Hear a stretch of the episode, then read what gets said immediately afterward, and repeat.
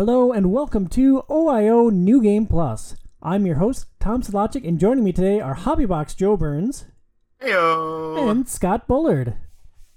Glad to be here. Welcome to the show, guys. Thank you so much for listening to this show. You may notice that this podcast came up in your Outside is Overrated feed. First off, thank you very, very much for subscribing to Outside is Overrated. This show is a part of Outside is Overrated, but we are going to release this segment each month as a separate item in your feed. We are doing this because we hit our goal on Patreon of raising $125 of support each month. If you enjoy this segment, please consider backing us on Patreon at patreon.com slash OIO.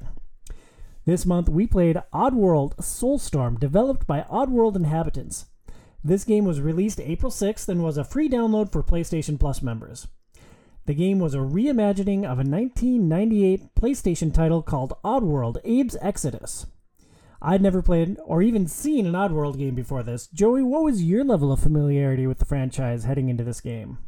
Yeah, so I've I mean I've heard about the franchise quite a bit and seen it like seen reviews and stuff like that in gaming magazines when I was younger. Um, and I've even seen like Lorne Lanning, who is the creator of Oddworld, uh, like talk about game design and game development and things like that. But I've actually never ever played an Oddworld game until now. It's just one of those things that I kind of always missed uh, until now. It was you know thrust upon me by PlayStation Plus. So And Scott, I don't think I'm speaking out of turn when I say that Oddworld is one of your favorite franchises. When did you get into this franchise and what originally drew you to it? Um, yeah, I would say Oddworld is my favorite franchise. Number it's, one, Uh, I've been over- a fan of it. Over The Legend of Zelda, like over uh, Smash, like I know some of your favorite franchises. Oddworld is truly number one for you. Yep, it's number one. Been that way for a while now, and yeah, I mean, lots of lots of series out there that I really love, and uh, I don't know. There's there's something just quirky and unique about Oddworld that that pulled me in a long time ago.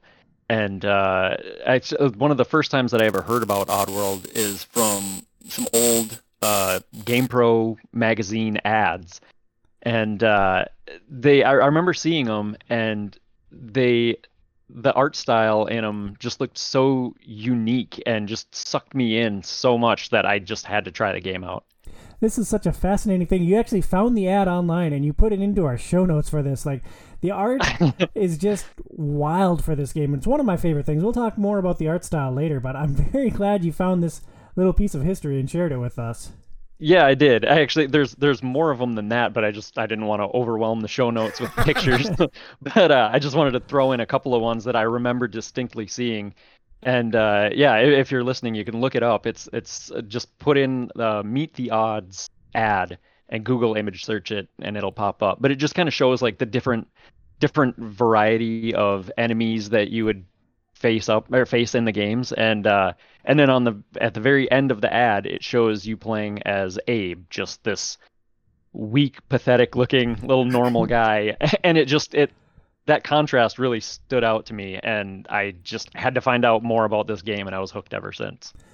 Well, this ad brings up an interesting thought for me. We live in an era where we can get so much information on a game before we actually have to play it. Like, we can read magazine coverage, we can watch video coverage before we make a purchase, we can watch people stream it on the internet. Like, we can be really familiar with the game. Do we think that that is good or bad for the video game industry, the amount of access we have now before we actually invest in a title? I think it's definitely good. I mean, more information is always better, but I mean, it does. It's it's a big contrast to how we used to have to check out games, where you just look at the box cover in the blockbuster, and you know, man, I hope this game is good because that's how I'm going to spend my entire weekend. And if it's not, well, you're out of luck. So Yeah, and, and like one of the big revolutions was when like GameStop started having videos screens in the stores and would show you like actual footage of the game and you're like, "Oh, that's how it works." Or or Target would do that sometimes too and so yeah, that that, that was like the first time you actually got to see the stuff really in motion. Um unless you had like you know, you, you waited like four hours for a video trailer to download from GameTrailers.com on your 56k modem. You know, mm-hmm. it's it's a great time to be a gamer right now. Like there are so many ways to protect your purchases. Like I love video games, but it's a bummer when you purchase a game on day one and it doesn't meet your expectations. Like fortunately, we don't run into that very much anymore. So let's break down the experience of Oddworld Soulstorm. From a gameplay perspective, this is a puzzle platformer. You will make your way through a part of a level, then you have to stop to navigate an environmental puzzle. You could be required to use an item to open a path, or possess an enemy, or disable a mine, or overcome some other obstacles. Traditional Oddworld games have you enter a screen, you solve the puzzle, and then you exit on the other side of the screen, and then a bunch of these screens make up a level.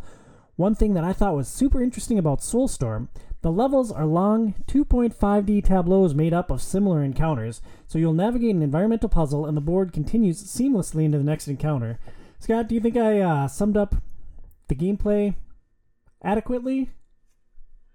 Uh, yeah, basically. Um, it's yeah, basically a, a 2D side-scrolling puzzle game. Um, some action elements here and there, and uh, I think that's that's one of um, I don't know the very interesting things that they did with this game is they started it off with a kind of a big action sequence where you're running out of uh, Abe's kind of new home that he found at the end of the first game, um, and it's it's a very different feel, a, a different uh, take than kind of the rest of the game, which is much slower paced. And you know, there's there's other action sequences kind of later, but for the most part, it's you kind of approach a situation and you assess what's going on, and you kind of have time to to figure out the best way to tackle it, and you know, plan a strategy. And in the beginning of this game, it's you know you're running from flaming pillars and you know enemies that are chasing you down and and so it's it's just a very different it's a, it's a big contrast to the rest of the game which I thought was kind of a a weird way to start it out. I thought that first level was a lot of fun. I actually really liked it. I'm like, oh, I'm super into this. And then uh, the second level kind of took me a little bit by surprise. But thinking about that core gameplay loop, Scott, this is your favorite franchise. Are you happy with the way they executed the core gameplay in this game? Um, yeah, I'm I'm very divided on it because uh, I mean a lot of it still feels very Oddworld, and and when I say it feels Oddworld, I mean it feels like uh, the first two games because there were two games um, back on the uh, original PlayStation that released just a year apart from each other. Actually, there was nine months apart from each other. Um, but then there are two other games that are 3D and are very different. Um, but when you think of, or when most older fans think of Oddworld, they think of you know the 2D side scrollers. But I just kind of wanted to get that clarification out of the way. But uh, so this one kind of goes back to that same style of the the 2D puzzle game, and uh, there are elements of it that make sense in like why they needed to kind of change things up. Um, but there are certain elements that don't really feel Oddworld. Like it's the the older games never really had levels. You just kind of go from one area. Maybe you know there were like parts where it would it would need to load and you would go from one area to the next, but it seemed much more fluid. This one is they are very decisively like it cuts off and tells you you're at the end of the level and it gives you like a score, which Oddworld games have never had a score. They've they've always been uh, meant to be much more cinematic. Like the old ones didn't even have a HUD. There was no UI, nothing, and uh, it was just to kind of give you that more cinematic experience.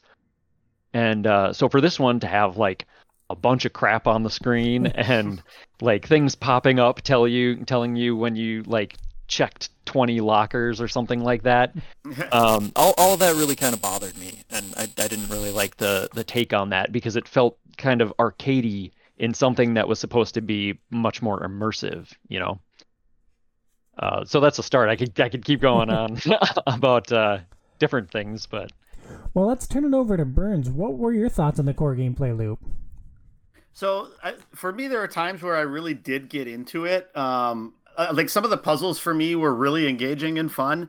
Uh, like so, one of them that I put in here was one of the more recent things that I did in the game was uh, in Sorrow Valley. There's a sort of mine shaft, little mine shaft that you go into, and there's a couple of there's like four four dudes that you can save in there. Two of them are kind of inside this room, and then two of them are kind of up above and I thought it was really neat because you you can go up and get the guys up above, and you need to put them on top of the room to open the doors.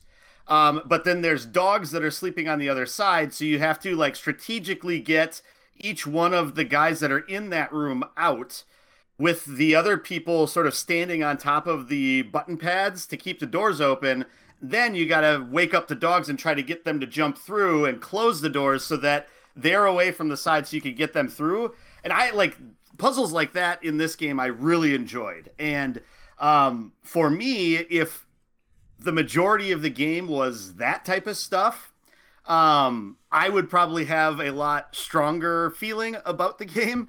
Uh, but the fun with the puzzle solving for me became bogged down at times with struggling with controls. Uh, so like jumping, especially, I could never get a handle on precisely being able to double jump to a ledge and grab it every single time. Like I just could not get it. I don't know why. And let me jump in there. I've heard lots of complaints about the controls. I thought it was a little clunky, but I didn't run into major issues. Scott, I'm really interested in your thoughts on the controls in this game and how they compare to Oddworld in the past. Um, I see. I, a lot of people have been complaining about it too, and there there are some instances where it was a little uh, um, sluggish at points, but like overall, maybe it's just because I feel uh, somewhat comfortable with some of the older Oddworld games that um, it didn't really bother me as much. Um, because I know some people tried to tackle a lot of sections as if it were action, and it's like you know he doesn't move like Mario.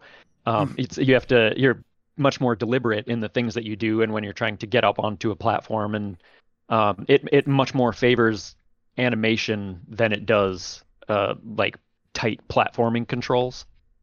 But uh, no, I lost my point. That's fine. I thought this was interesting. I I approached it very much like Mario my first take, and I got past the first board. I'm like, oh yeah, that's pretty fun. And the second board, I started to struggle. I'm like, oh, I don't know if this game is for me. And then uh, see that's yeah, that's right. I think that first board kind of sets it up to almost seem more like a Mario game, That's just true. a you know hop and bop platformer.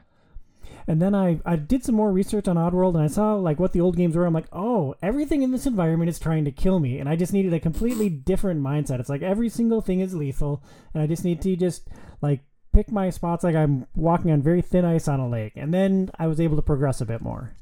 So mm-hmm. and, and and I can understand that, and I I sort of realized that too, trying to play it a little too like arcadey and less like sort of planning the moves better.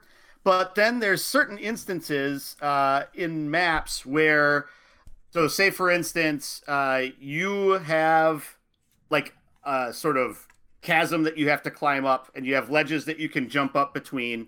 Um, I'm thinking of one specifically in the Fununcular, uh, where so you have these like platforms that have the rolling grindy things, and you have to. There's two of them that kind of like rotate in and out, and so sometimes like if I try to jump up and grab a ledge, he just doesn't jump the right way. He doesn't quite grab the ledge, um, and then sometimes you know when you drop down to a ledge you'll drop down to the ledge you want to go or sometimes you just drop straight down the chasm and into the grindy thing uh, and then compounding that then not just with your controls but then if you have a Mudokon that you're trying to get to go down the same shaft at the right time so that the moron doesn't just run right into the grinder uh, it's like I'm, I'm i'm fighting with that and i'm fighting with the ai uh, like yelling commands at him. Sometimes he listens, sometimes he doesn't.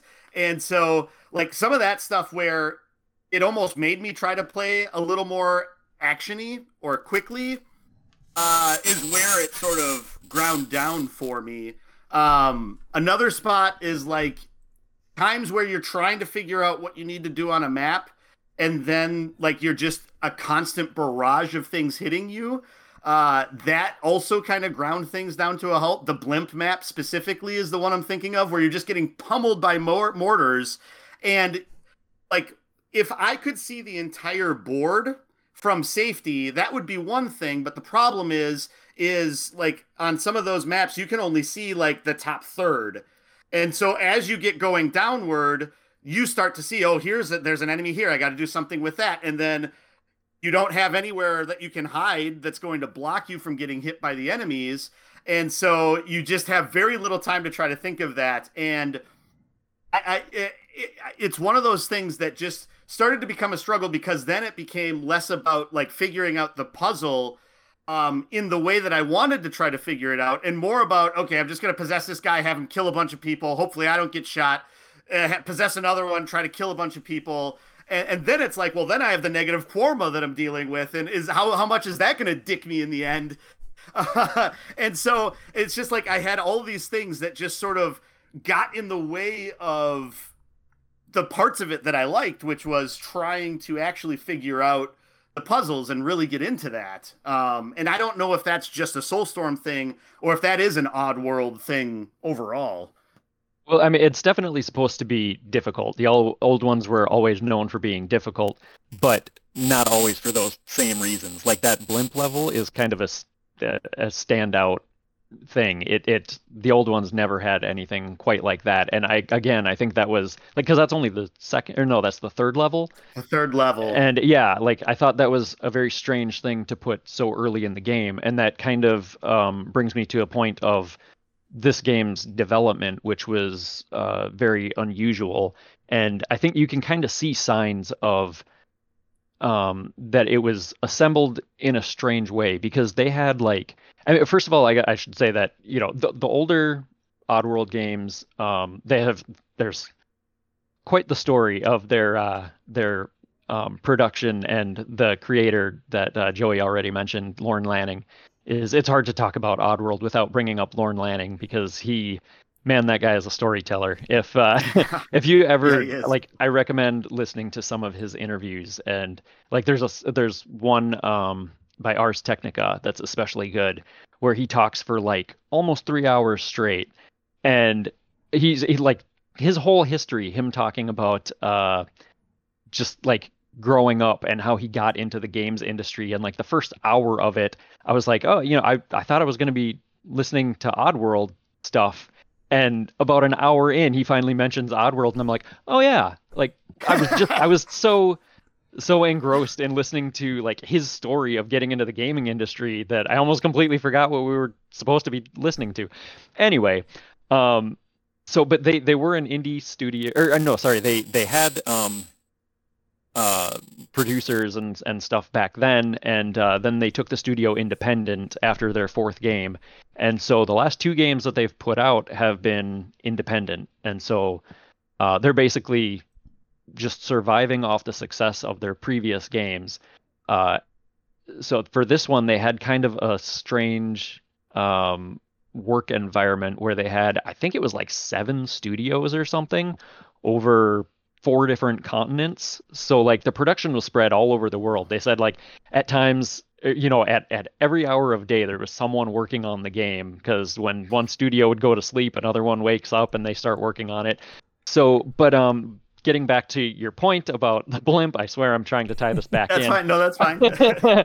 um, they uh, you can see how certain levels um, have parts that seem like they're out of order almost, and uh, like in um, uh, Fat Station, I think, which is I want to say like this is the fort. No, that's I think I thought it was the fourth. That's the one where you're Sorry. getting the antidote, right? no no no no no. that's no. The fununcular. Oh. Yeah, yeah, Fat the- the stations fununcular. after Sorrow Valley. Yeah, it's I think it's like the sixth or seventh stage, something like that.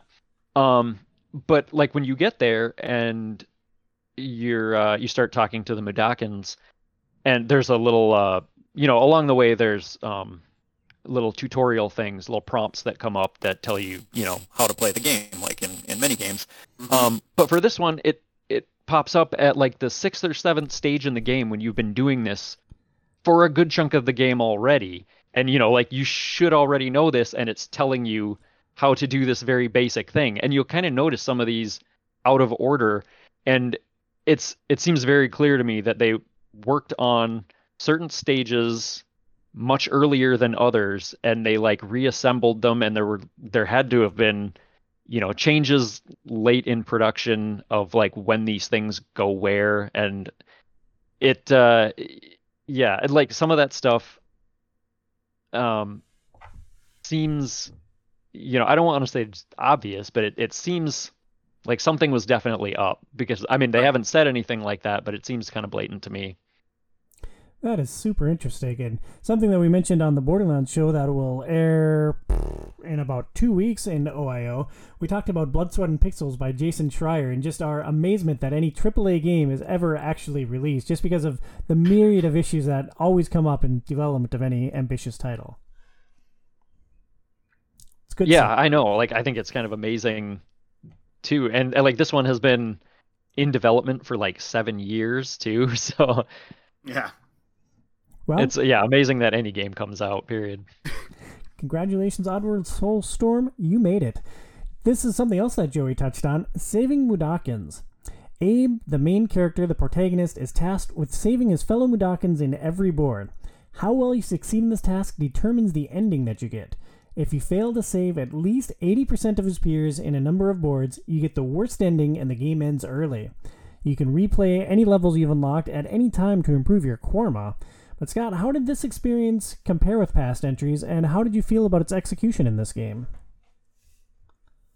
Um, well, the games have always had a uh, a Quarma system. Um, they kind of divided uh, the endings into a good ending or a bad ending. Um, I'm not sure if all of them had. I, I know they at least all had two, um, except for Stranger's Wrath. I think that one only has one. Um, but so this again, like it being kind of a level system, um, because they never had that before. It's it's you either like as you're progressing through the game, um, you if you screw up, I mean maybe you can go back to the last checkpoint to try and save some of the Mudokons that you accidentally killed. But if you go to the next one and it saves, um, or if you accidentally, or if you just save after you've killed a few Mudokons, well, you know that's they're dead for that playthrough. You have to start the game all over to try and save them. Oh god. Um, and on this, yeah, so on this one, um, it being broken into levels kind of made it so that when you um, you know, if if you killed a whole bunch of them on a certain stage, then you could go back and replay that level and try to get 100% on it. So it made it easier in that sense. But um, yeah, the levels is, has kind of been a strange uh, change for this one. Conceptually, I love that. I mean, it sounds like a big quality of life improvement. But as somebody who's played all the old games, Scott, do you like that system, or would you rather it had stayed closer to the traditional experience? Um, well, I don't. I don't really mind like the chapter select thing. I like that, and and, and I think they should put that in more games. I just kind of don't really like the blatant like you're changing levels now it pops up a big thing at the end that says success you did it you know and then it starts mm-hmm. like tallying your badges and it makes it feel very uh i don't know a video gamey i guess which i mean yeah it is a video game i know but right. but you know instead of just like going into the cutscene which some of these cutscenes are absolutely beautiful and one of the highlights of the game um it you know it, it just seems very jarring to me compared to how it's always been done before. Certainly. Uh, thinking about saving Mudokons, for me, this is where the experience really started to fall apart. Those dudes were idiots. Um, let me double check what I texted Joey last night. I wrote, These mindless effing idiots deserve to die. that was on uh, board number four, I think. Uh, so you're finding these Mudokons all over the board. Some are hidden where you can't see them, hidden behind like environment pieces, and it was just really challenging. Like uh, conceptually, again, I liked this, and I liked uh, like I like being able to replay the boards and redo it. I just uh, was such a chore to try to get them to the safe points where they could jump into the portal. And like the second or third time, like I had to reload a checkpoint because an idiot waited until like the grinder was directly beneath them to jump in. Like that was just kind of where I fell out of love with Soulstorm. So I have I have one question. So because when you have them to save, like in the bottom corner of the screen that shows like the little persons and stuff, and then it's green if you have them, it's white if you save them, if it's like got an X through them if they're dead, and so on and so forth, or it's red if you have them holding somewhere. Um, the the order that those light up in is that like the order that you could encounter them on the map or is it kind of random as to which ones are which in there? Because that was what I was trying to go by was oh I found these guys but they're like three rows over or three columns over so are there some that I missed before that in the level? Or like that was one thing I wasn't 100% sure on. There's so typically they are you're right. They they get them or you get them in order or like they show up you know on the bottom of the screen in the order that you find them throughout the stage. But there are like two levels which that that really kind of messed with me too and drove me crazy that they they have them out of order. And there's like i th- i think it was um it's yeah it's fairly early so you probably ran into that Yeah. um I, was it sorrow sorrow valley i think? Uh where one of them or no maybe it was the funicular. Um but anyway yeah like one of the first ones shown like on the on the ui is actually one of the last ones that you get in that stage and that's infuriating for someone who's trying to find everything yeah. and feeling like you missed something so yeah I, I i have no idea but normally like maybe that was just a mistake. At least i hope it was. Because why you would do that to someone to just drive them insane is just mean. Uh, one of the, World's a forgiving place as an unforgiving place that's why. Yeah very unforgiving. One of the ways you're able to manipulate these followers is you're able to give them verbal commands, which I didn't mess around with too much. I did basically one board where you're trying to find all of them, and then I was uh, then I was full Brian on this game. Joey, what were your thoughts on the verbal commands? Um, so when they worked, it did help. So uh, like the example I talked about before, like that was one where I figured, and and you know the the system also works where if you just tap the direction pad, so basically up on the D pad is to tell the person to follow you, and then down on the D pad is to tell them to stay in the same spot.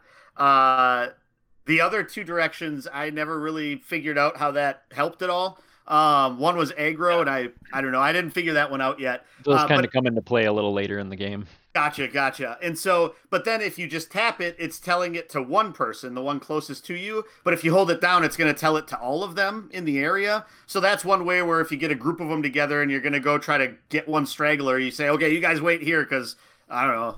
I'm gonna I'm gonna spend 20 minutes trying to get this one dude uh, through these like five grinders." um, uh, so yeah, so it it worked. There was a couple of times where I realized, and uh, I I think it's to simulate, you know, the person being a scared moron, but sometimes they just don't listen to you. And that like got a little infuriating to me, but I can kind of understand based on the animation that it was because he was scared that he wasn't following me. Um, and then like seconds later, when the grinder was right in front of him, he decided he wasn't scared anymore and killed himself. Uh, so you know, and, and that's just that's just the way it goes sometimes. But uh, I, I think it. I know what they're trying to do, and it's like kind of that Lemmings experience, right? Uh, where you have to you have to go out of your way to make sure they're not going to kill themselves. Um, and and while I, I get what that's what they were going for, it didn't always end up being a enjoyable or rewarding experience when you get kind of stuck in that loop with one guy that just just isn't doing what you need him to do. And I yeah want, so oh go ahead tom no, you go ahead, Scott. Oh, I was just gonna say, um, that yeah, like the the first time I played through this game, I just kind of I, kn- I knew that I was gonna be playing through it multiple times anyway, so I just kind of had a uh, you know relaxed attitude about it, and just whatever happened happened. If I lost like five guys jumping over a buzzsaw, I'd well, okay, I'll get you next time.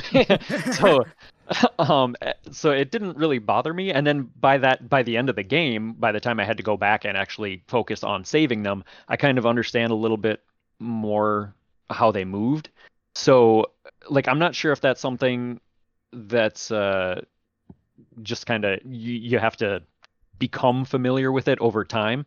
But like I, I mean i've definitely watched streamers play and seen their frustrations and I understand why because like they'll climb up a ledge and there's guys standing below them and the guys won't jump up to the same ledge that they're on and they're like come on get up here. Come on.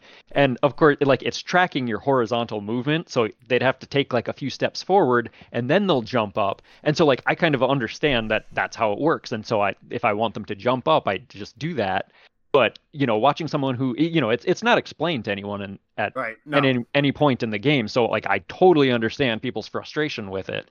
Um, but I think you know, I don't know. It it just didn't really get to me. But um, but yeah, I, part, I I get. Yeah, go ahead.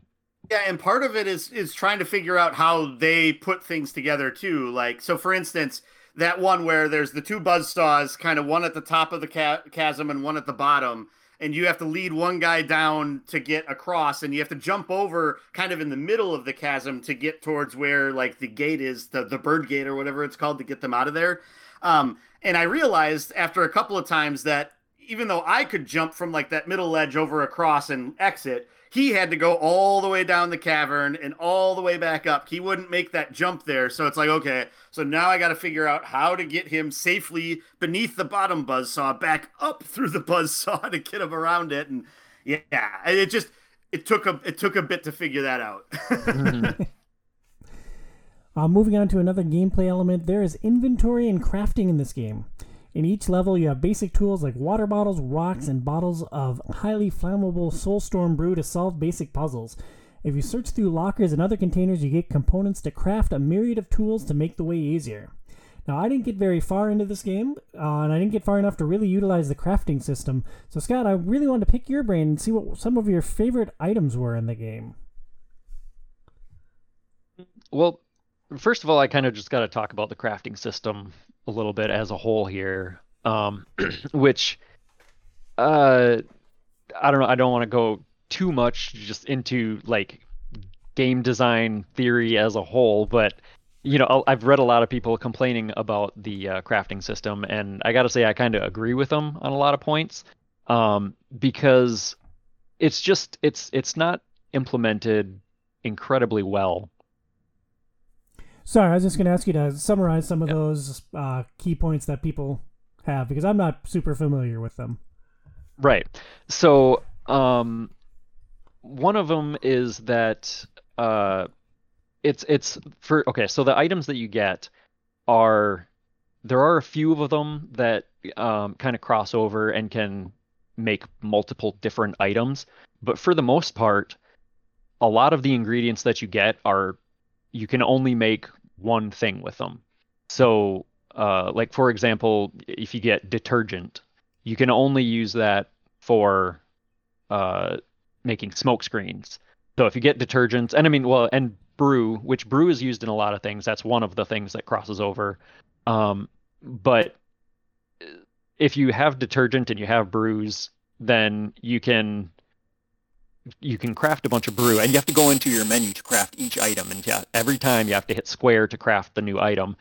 And so when you have a bunch of detergent and you have like tons and tons of brew, you have to sit there and like craft a whole bunch of smoke screens, which it doesn't make a whole lot of sense when if they want you to have smoke screens, they should just and you know and you can't use that detergent for anything else. They should just give you the smoke screens then right. you know what i mean? Because there's no point you're just forcing someone to go into a menu and sit there and hit a button a bunch of times and that's not exactly fun. And so that kind of irritated me a little bit.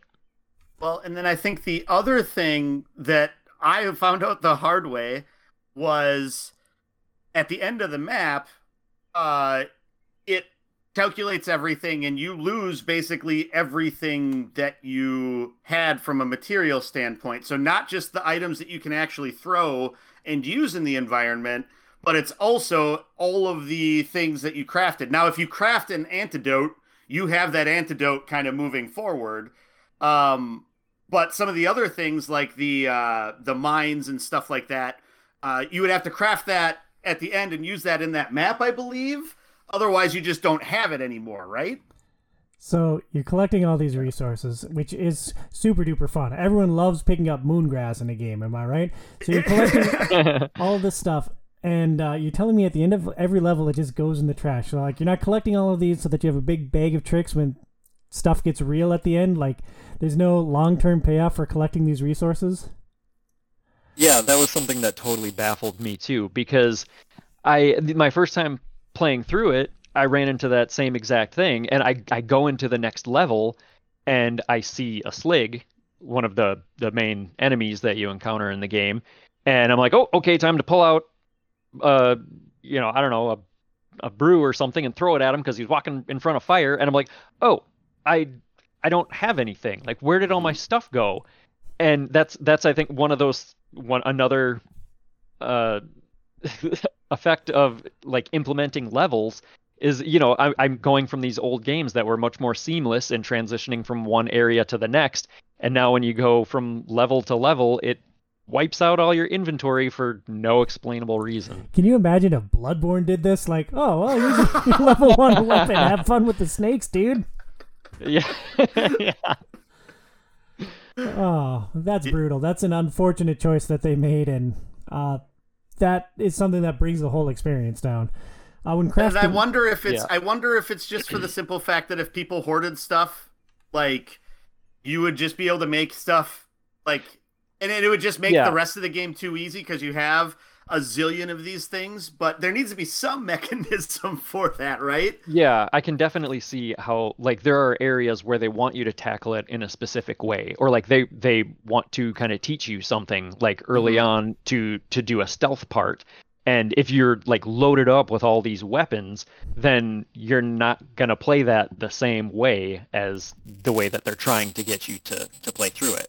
And so it's I don't know, it's just kind of a like I understand why they're doing it, but it seems like uh I don't know, there could have been a a smoother way to to deal with the inventory system. and I've got it. All you need is a base building mechanic. At the end of the world, Abe, or at the end of the level, Abe gives all of his stuff to the followers so that they can build up whatever Mudokon castle they need to. And you know, there's a perfectly there's plausible deniability at that point. Like you can get into that. It's like, oh yeah, you know, Abe is this self-sacrificing hero. Like he gave up all of his brew and all of his smokescreen and all of his batteries and all of his wires and everything else I opened every one of those GD 30 lockers for.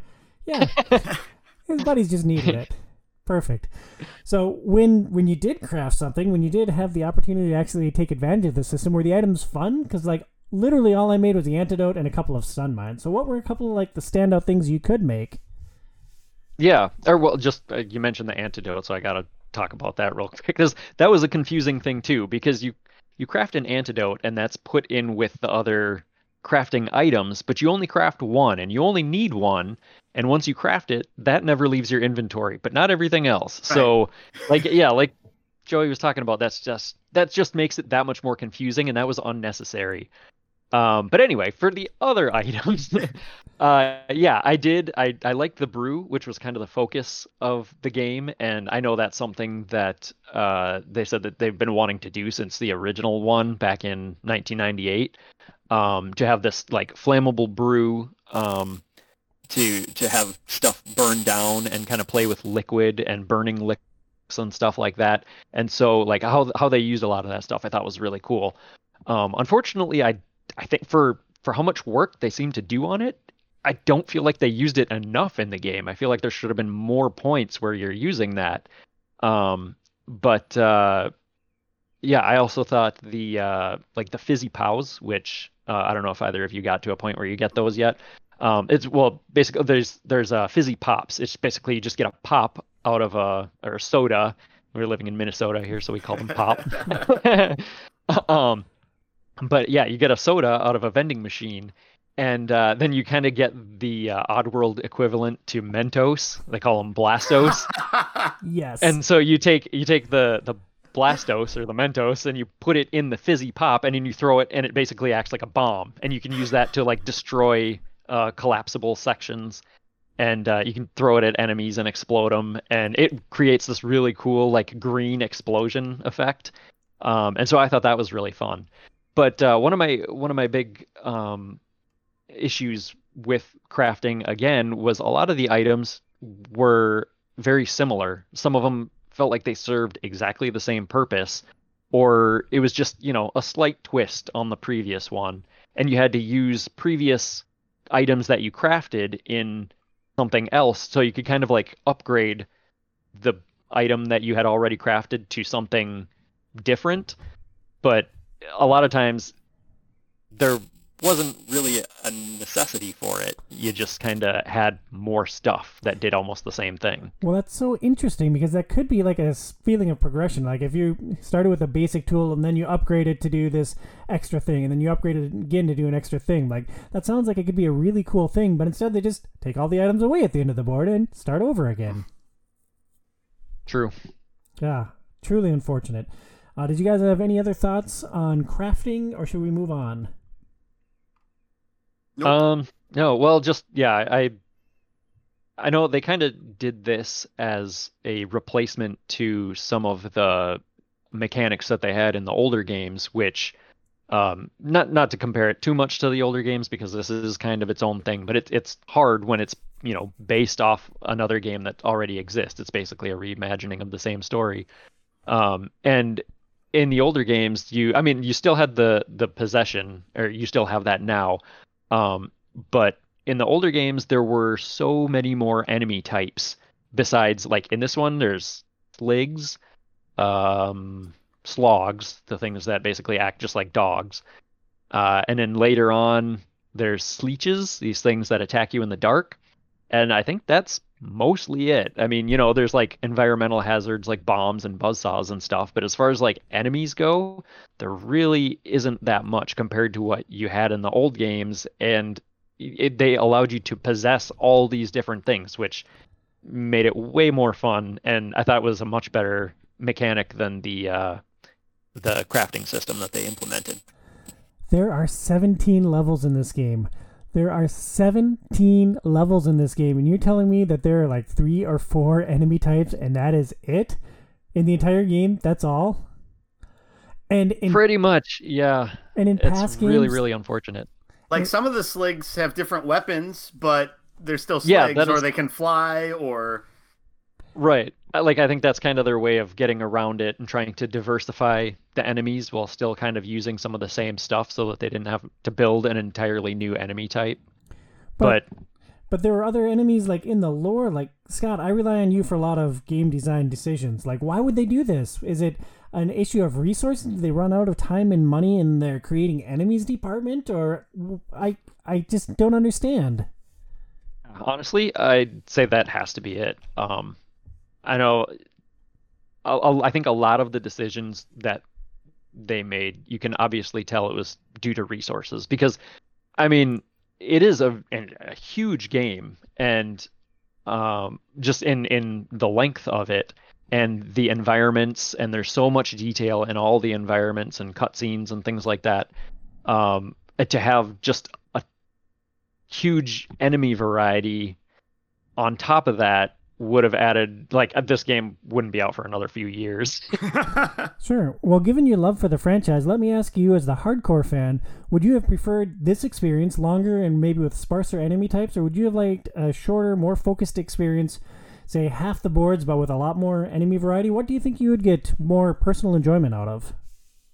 yeah, I would say shorter with more enemy uh, variety, but yeah, I, I I don't know. It's it's hard because um it you know, it's it's always hard. It it's or well, it's the grass is always greener on the other side. right, right. but uh yeah i think i think having the variety in enemies would help keep it fresh for for longer um yeah Sure. Well, let's talk about the setting for this game. This game takes place on Oddworld, a place that I had never visited before, and apparently it is a place where giant corporations subjugate lesser races. Scott, can you tell us what the hell is going on here? yeah so you kind of nailed it um the uh there's you know a, a big theme of uh these corporate entities that kind of take over the planet and uh it's you know Oddworld is kind of supposed to be a uh a mirror of our world but like exaggerated to like a cartoony extent almost you know? And so uh Lorne Lanning, the the creator, has always kind of had a uh, a criticism of like capitalism and consumerism, you know, the the excesses of it, and uh, he kind of wanted to just tell this this story through these like this like weird lens that kind of like distorts everything. And like he always calls it um is that the x-files meets the muppets. Just uh you know very uh cartoony looking characters but there's some weird crazy stuff going on. Um and that's that's one of the things that kind of drew me to the world. Um and it's it's told from the perspective of Abe most of the part. Like a lot of the, what the world actually is, I've kind of just gathered from outside interviews, listening to Lorne Lanning or other people at Oddworld talking about it. And he, man, that guy, like I said before, he could talk so much, and so he has told like so much more about what's going on, and that's that maybe is part of why this world is so much more interesting to me is because like I know so much more than what's actually in the games, and I'm just waiting for the games to catch up. Um, but you know, for for the beginning of it, the perspective is basically from the point of Abe, who starts off as a slave working in this meat factory, and uh, as he well, and on his first day there, this is going back to the first game, Abe's Odyssey. Um, on his first day there, he discovers some plot by his bosses that they're they're running out of meat supplies, and so they need to come up with a new new supply of meat, and it's the workers themselves. And so uh, he discovers this and has to escape, and then he kind of after after he gets out, he uh, I guess spoilers for a 20 plus year old game. gets out, well, I guess if you if you played Soulstorm, you already know all this anyways. But he gets out and he uh, he frees a bunch of his uh, Mudokon coworkers, and they end up burning up, down the farm on their way out. And so, like, and then as Abe progresses from game to game, it he kind of keeps going up the chain of like these big uh, corporate industrialist characters and it's like there's always someone higher every time you think oh man this guy is the big big mean boss there's someone above him and and like uh you find out like these guys are being run by a cartel and then like they're they're answering to someone else. And so it's like every game kind of expands the scope of what's going on in this world.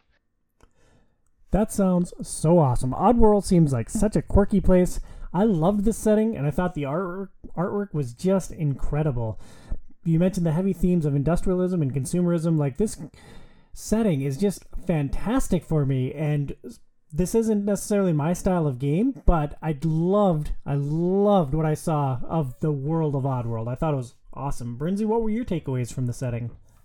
Yeah, I, I think I think it's really engaging and it's it's interesting because I, I think they actually do a really good job of storytelling at the very start of the game too, where you're kind of there with this like soothsayer, you know, that's that's like telling you these things that you have to do as Abe, you know, uh, and I think that that's really interesting and uh, like you were saying before, Scott, I think just in general, everything, even though it looks like a kind of desolate wasteland, everything looks really good in the game. Um, and the animation, especially in the cutscenes, is really, really good. Uh, and I think just in general, especially like looking at the uh, original ads and stuff, I think the like the biggest thing going for it is that even though this game's been around for 30 some years now, they're still very unique and interesting looking characters and like the world in general and the enemies all look like really neat and there's not a lot of other like games that have something that looks like that uh, and so i think that's also something that's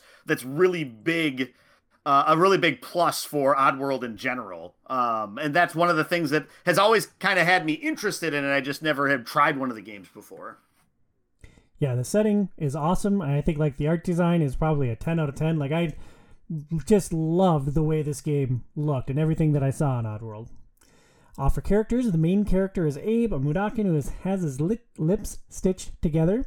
He apparently uncovered some kind of conspiracy. We talked about all that. The game starts with their hideout getting exposed, and then Abe has to lead all the Mudokons to safety. Where, where or how does Abe stand out as protagonist? And uh, I guess, Scott, if you could fill us in if there's other characters in the game. But Joey, let's start with you and your thoughts on Abe as the main playable character and protagonist. Yeah, I, I mean, I think Abe is you get a good job, especially like I said with that cutscene at the start. Uh, you really get a chance to sort of see um, what it's like to be in Abe's shoes, which is good because you're controlling him through the whole game, right? But uh, and then you, you get this idea that uh, he is doing this, but uh, he didn't necessarily sign up for it. He just kind of did what he wanted to do or thought should have happened, and now he's the leader of all these people, and all these people look up to him. And so everybody that you go up to, like, knows you. Um, you don't necessarily know them, which I think is interesting. Uh, because you have all these different characters that you're like yelling across the map to, and they're saying "Go this way instead," you know, or something like that. And uh, and and it's interesting because they all look the same, but they're individuals, but they all look the same, other than Abe, who has his like things stitched together, and some of them are maybe wearing coveralls or whatever, but otherwise they all look so similar. So it makes it hard to differentiate so many of the other characters from each other. Um, but Abe has a conversation with different ones, and, and they talk to him at different times, like the people that he's healing, or or when he's looking for the antidote, the people are telling him different places to go to look for it. But they're all kind of part of the uh, mob. They're not individual characters that you get to know. You sounded so much like a Glukkon there. They all look the same. They're they're all expendable. Let's just eat them.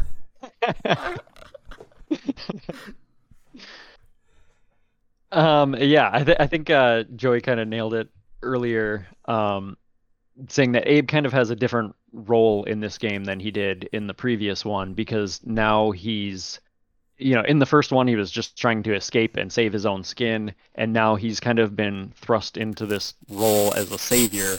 And you can really kind of tell that he's, you know, the reluctant hero. He's like, I just kind of did what I needed to do at the time. I'm still not, you know, a hero. Um, and that's that's still kind of uh, fitting to his. Uh, whoop, did we lose you? Nope, we're Hello? still good. Oh, okay. Sorry, my Oh. Oh, we lost Scott. oh no. And the show must go on. I thought Abe was really cool. I uh when I first started playing this game, like I was really looking forward to sticking it to the evil farmer dudes, the Glukkons. Like mm-hmm. uh, he's a very relatable character because I think like we all have moments when we feel like just a meek, regular person that isn't anything special, and we're all tasked with doing things that we don't necessarily uh, want to do. And I think it's an interesting lens that Abe is this unwilling hero that everyone looks up to. Like, it would be so awkward to be thrown into that situation. Welcome back, Scott. We lost you there for just a second if you want to restate your point. Oh, yeah. No, sorry about that. Um, uh, yeah, no, I was just going to say that. Uh, it it's kind of fits into his his role as the unwilling protagonist and how he was never um he wasn't like the typical hero guy. He's always been this like scrawny, weak, pathetic looking guy and like uh, Lorne Lanning always says, he's he's not the guy you want to be. He's the schlub you probably are. That's awesome. But go on. sorry to sorry to interrupt you. no, that was that was perfect. Um, did we want to talk any more about Abe or any other characters in the game, or should we move on to our closing thoughts and takeaways? Um. Well, yeah. I just there are there are a couple more characters. Um, Alf and Toby, which I'm not sure how much you guys. I think you guys have been introduced to them at this mm-hmm. point where yeah. you are. Well, they're um, in the uh, cutscene at the beginning, right? They're the ones shoveling the Soulstorm brew into the train as the Sligs are chasing it down in the opening cinematic. Yes. Oh, yeah, yeah. That's right. You see them in the in the flashback at the beginning. Um, yeah, and so those like of of course the the hundreds of Mudokons that you're saving in each level are going to look pretty identical and you're not going to be able to tell them apart. Uh, but for the the characters that actually have a role in the story, I think this is the first time that they really differentiated their faces. Because in the older games, you know, they they just used the same model and made Abe blue while the other guys are green. but you know, in in this one, they kind of changed their faces and gave them different voices. And uh, I thought they both turned out to be very likable characters. And uh, I, I, won't go into too much about it here, but Alf has a big backstory on on his inclusion and like why he's a character in the game. Um, but and all of the Glukkons I thought were very uh, very distinct in how they look, and they, that's kind of the same thing. They all had the same faces in the in the last game, and in this one they kind of uh, made it a big deal to differentiate them by their expressions and and how their faces looked. That's interesting. I mean, I wish I'd gotten further into the game, but I was also I was just done with it. So maybe I'll kick off our closing thoughts. I'll start with this style of game is just not for me. I, you know, I'm not. I don't tend to replay games very much. Like I like to jump into a game, mess around, and kind of see what's there. For me, the most enjoyable thing would have been just plowing through the levels, not really caring about saving the Mudokons. Kind of like your first playthrough, Scott. Like if I'd approached it like that entirely, I think that would have been my favorite playstyle, but I just don't see myself going back and trying to scour the levels, find everybody, save everybody with like how um, just how tedious that process could be. But that's not to say that this is a bad game. Like I thought there were a lot of things that were really incredible about it. Like the artwork uh, just shines through for it, and I would actually really like to see what happened. I might w- watch some videos. I'm definitely gonna watch all the endings on YouTube and just see what the different options were. Uh, and I thought this was kind of an interesting thought. Telltale Games doesn't exist anymore, but I thought this would be a setting that would be just wonderful for a Telltale style game. Uh, it's funny you bring that up because I was just reading an article where they were uh, kicking around the idea of making an animated series.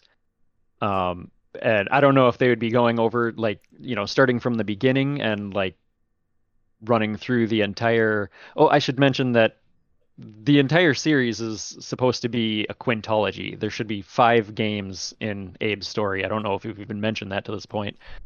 Um, but uh, anyway, I, I know that they they talked about that a long time ago too. Um, but of course, you know the studios had some financial troubles, and uh, now they're kind of bringing it up again. But just with the cutscenes that they had, um, I think that makes a lot of sense to just trying to play into that strong point and bring out some of the life in these characters. Um, so maybe you know you won't have to play through more games. You can just Hmm. watch them as TV shows or movies or whatever you know animated form they come out in. I think that would be a good fit for me. Burnsy, this was also your first trip to Oddworld. Summarize the experience. Like, what are your what are your takeaways from Oddworld Soulstorm? So it, it, it's interesting because it, so the my experience with the game actually made me think of two different games uh, for two different reasons. Uh, one of them is Bloodborne, and I know I don't know if I said it on our Bloodborne podcast, but I know I said it when we were playing the board game and card game. Is that I'm not hundred percent sure if the fun to frustration ratio is right. And eventually, with Bloodborne, that balanced out. Um, if we would have recorded this last night as opposed to tonight, uh, I would say that it was hands down for sure more frustration than fun.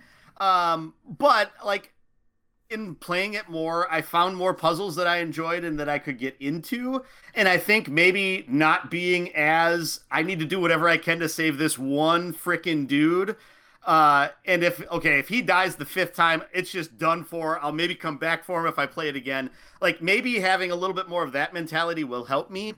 I think one of the points I had with this, and this is the sort of second game that kind of came to mind while I was thinking about this, is it, it feels almost like they wanted it to be difficult like a Super Meat Boy is, where you know you have to be very precise with how you approach this. There's only a couple of solutions that you can go through, and you just have to make sure you do everything right in the right order to not to be able to make it through. The difference between this and Super Meat Boy is if you fail in Super Meat Boy, you instantly restart. You instantly restart, and you're fairly close to where you died to where you because the the levels are very small in Super Meat Boy. And like one of the difficulties was this was sure you respawn at the checkpoint um really quickly, but the problem is is sometimes that checkpoint is ages ago on some of those maps. So sometimes it does a really good job of you have like three checkpoints that you run through as you're trying to go through this area to grab a person, lead them over here, open this door, and you have like multiple checkpoints that you're tripping all the time. But then there's some of them where you have a checkpoint way at the top of the screen and you're weaving through all these things. Uh, there was one time where you have to collect like five or six dudes and try to get them to the exit. Uh, but you just had the one checkpoint. So you're starting the moment you triggered that checkpoint. Uh, it could solve it if you could like, okay, I got two of these guys. I can make it back to the checkpoint. If I could trigger it again to save this state, like that would maybe help it. Um, but that's one of the spots where um, I think maybe led to more of the frustration than maybe it needed to be. Um, overall, I'm still intrigued. I might keep plugging through more of it just to sort of see what more of that story stuff is because I was intrigued by the story. Um, but it's just one of those things where uh, it just it, so many other things just kind of felt a little off that if I'm looking at it as a $50 game, it makes it really hard for me to say you should go out and spend your $50 on this game. Um, I think that's kind of where I'm left with it right now. I also don't know, and maybe Scott could help answer this. Is this a really good entry point into the series? Would one of the other games in the series maybe be I don't know necessarily more forgiving, but at least be a better way to sort of like get you into what Oddworld is and how the game works and how it's supposed to function. And then would that make the Soulstorm experience easier? Right. Like I, I um, have kind of struggled with that thought as well. Um, I, I was kind of curious to hear your guys' takes on this, being people who are coming into this series for the first time at this game. Um, but I, uh, yeah, I think it's I think it's a weird point to jump on. Um, maybe not necessarily a bad one, but I'm not sure how much context you're getting from the first game. Not that you need to know a ton about it. You kind of get the quick the idea that you know of what Abe's doing and why he's doing it. But um, I think, yeah, like mechanically, it's a little weird to like. I don't think new players could. It's or it's as easy for them to see why they made the gameplay decisions that they made if they haven't played the old games. Um, but like I think I think the old games would still um, be a pretty good starting point. I mean, especially you know just going back to the first one, or or new and tasty, I guess, which is the uh, the remake of the original Abe's Odyssey. So kind of the prequel to this one. Um, I think if you go back and play that, I think like I don't know like I see I've never recommended Oddworld games to anyone. Uh, for as much as I love them, it's my favorite series of all times. But I understand like what a weird niche type of game this is, you know. So, like, I I don't know why. I've just never like maybe I I kind of get that it's not gonna click with everyone. Um, and so if you guys do end up going back and playing those old games, I'd be very interested to hear your opinions on those.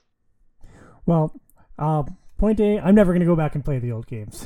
I watched. I kind of figured not. yeah, I did watch. I watched a bunch of videos and like I got caught up to speed. I I jumped into Soulstorm completely blank slate. I'd never been to Oddworld. I didn't look up anything beforehand because I wanted to know how they onboarded a new person to the franchise. And uh, basically, opens with that awesome cutscene on the train, and not long after that, Abe is talking to Big Face, the shaman, and it's like it was a kind of a weird place to jump into a story, but it was done really well, and I was very interesting. You get the point that uh, Abe had like escaped the farms and that the corporations were bad. Like I would have personally liked a little bit more backstory at that point, but they did a really good job of getting like getting you up to speed with the very key points and then getting you into the gameplay. Interesting. Okay. So, Scott, this is your favorite franchise. This is the newest entry in it. It was given away for free on PlayStation. You've played through it. I believe you said this is your third playthrough now. Yep, I just finished my third playthrough this morning. My uh, no death run. That's awesome. Well, what are what are your key takeaways here? Like, are you happy with the state of where Oddworld is today? Was this game a big stumbling block? Is it a crowning achievement? Like, where did this? How did this game scratch that Oddworld itch for you?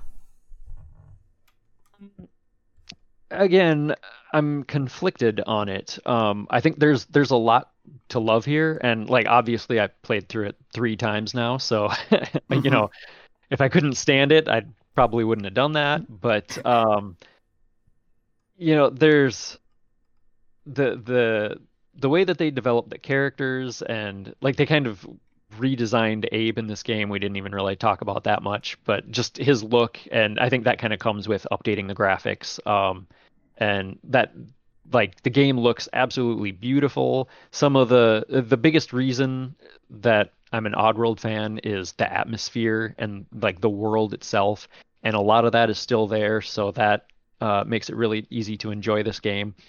Um, I think there's just like they stumbled on executing some of the mechanics. I think some of them are a little bit clunky and could have been done better.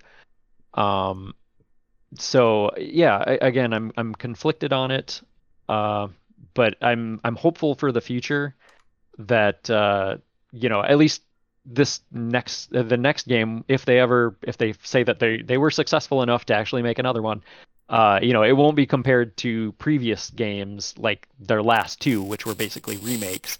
Um, so it'll be a whole, all new experience, and it'll take us to a place that no one's ever gone in Oddworld, and so I'm very excited for that. I totally agree. Like this style of game isn't my cup of tea, and it never, frankly, will be. But I do want So, this Tom. game. Oh, go ahead. No, you keep saying that this isn't your uh, type of game, and I totally understand that. Um, what do you know about Stranger's Wrath, another uh, Oddworld game? Uh, I heard about it for the first time today watching a video. That was one that was a different protagonist. It was a 3D. Was that the Xbox release title Yeah, yep. It was a 2005 Xbox game. that got overshadowed by Halo and never got the acclaim that it maybe deserved, if I am parroting the video correctly? I I would agree with that.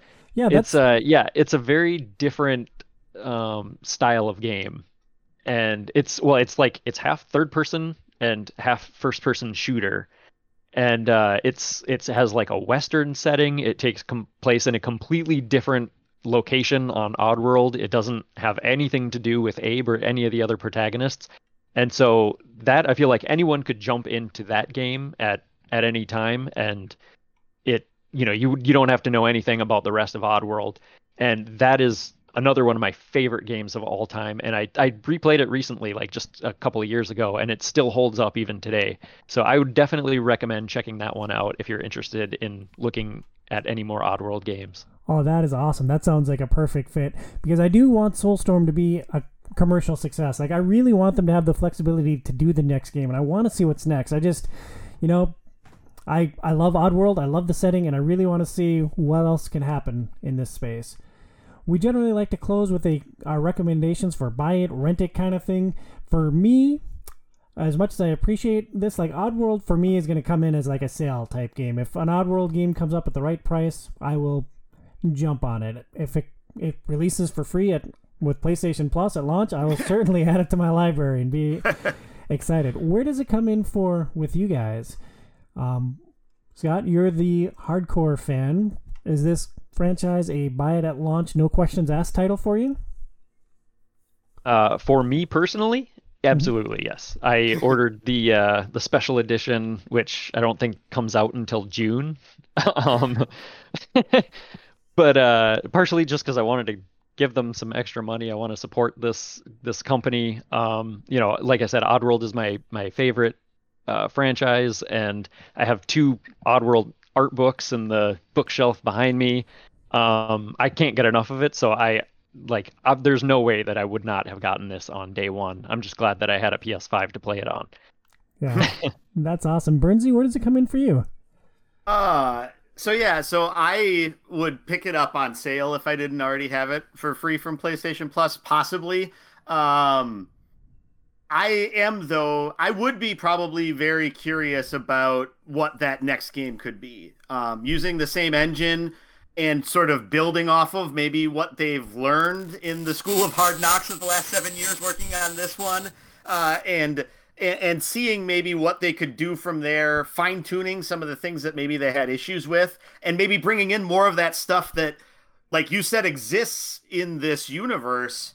Uh, but hasn't really been in a game yet, or just more of those creatures or enemy types that existed in the previous games that haven't really made it maybe into this sort of reimagining sort of universe that they've been building since New and Tasty. So I think I would be interested in seeing it from that perspective, seeing that game a lot more than um, maybe jumping into this one if I didn't already have it.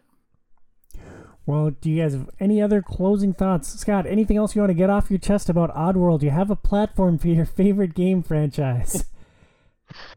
Too much, I would keep you here all night. And as much as I would love that to just talk about Oddworld, because I don't think I've ever really talked to Oddworld about anyone before. For as much as I love it, this, so this has been very nice to get a lot of this off of my chest. I but just- I could I could seriously talk all day, all night about the entire franchise, and it's yeah. There's there's so many aspects of the world to explore. So uh, I'll uh, I'll try and cut it off here. Well, Scott, maybe I'll put that to the test later this year. We had talked about doing an OIO Extra Life stream last year, and it never really came together. What if we did an OIO Oddworld stream for Extra Life? 24 hours straight of Oddworld. Oh my god. we could bring everyone over. We could take turns on the sticks. Like, I think, uh, I think that would be a really neat and unique experience. that would be really interesting. That sounds like a challenge almost. Well, I we'll was gonna say like Tom will play for a minute, Brian will play for a minute, and then Scott will play for 23 hours and 15 minutes. no, Scott, you cannot stop to pee until these games are done. Ah, good stuff. Well, maybe we'll be able to pull that together. I think that would be a really fun thing to do. Bernsey, you have any burning thoughts on Oddworld before we close out? no, I think I got it all out. Terrific. Well, that's going to do it for our discussion today. Thank you so much for listening to OIO New Game Plus. If you like this standalone segment of Outside is Overrated, please support OIO on Patreon at patreon.com slash OIO. We'll be back next month to talk about MLB The Show, and then after that, I swear to God, we are going to talk about Bravely Default. we'll get there, I promise. For Joey, for Scott, I'm Thompson Logic. Stay inside, kids. Download Psycho Squirrels on Steam.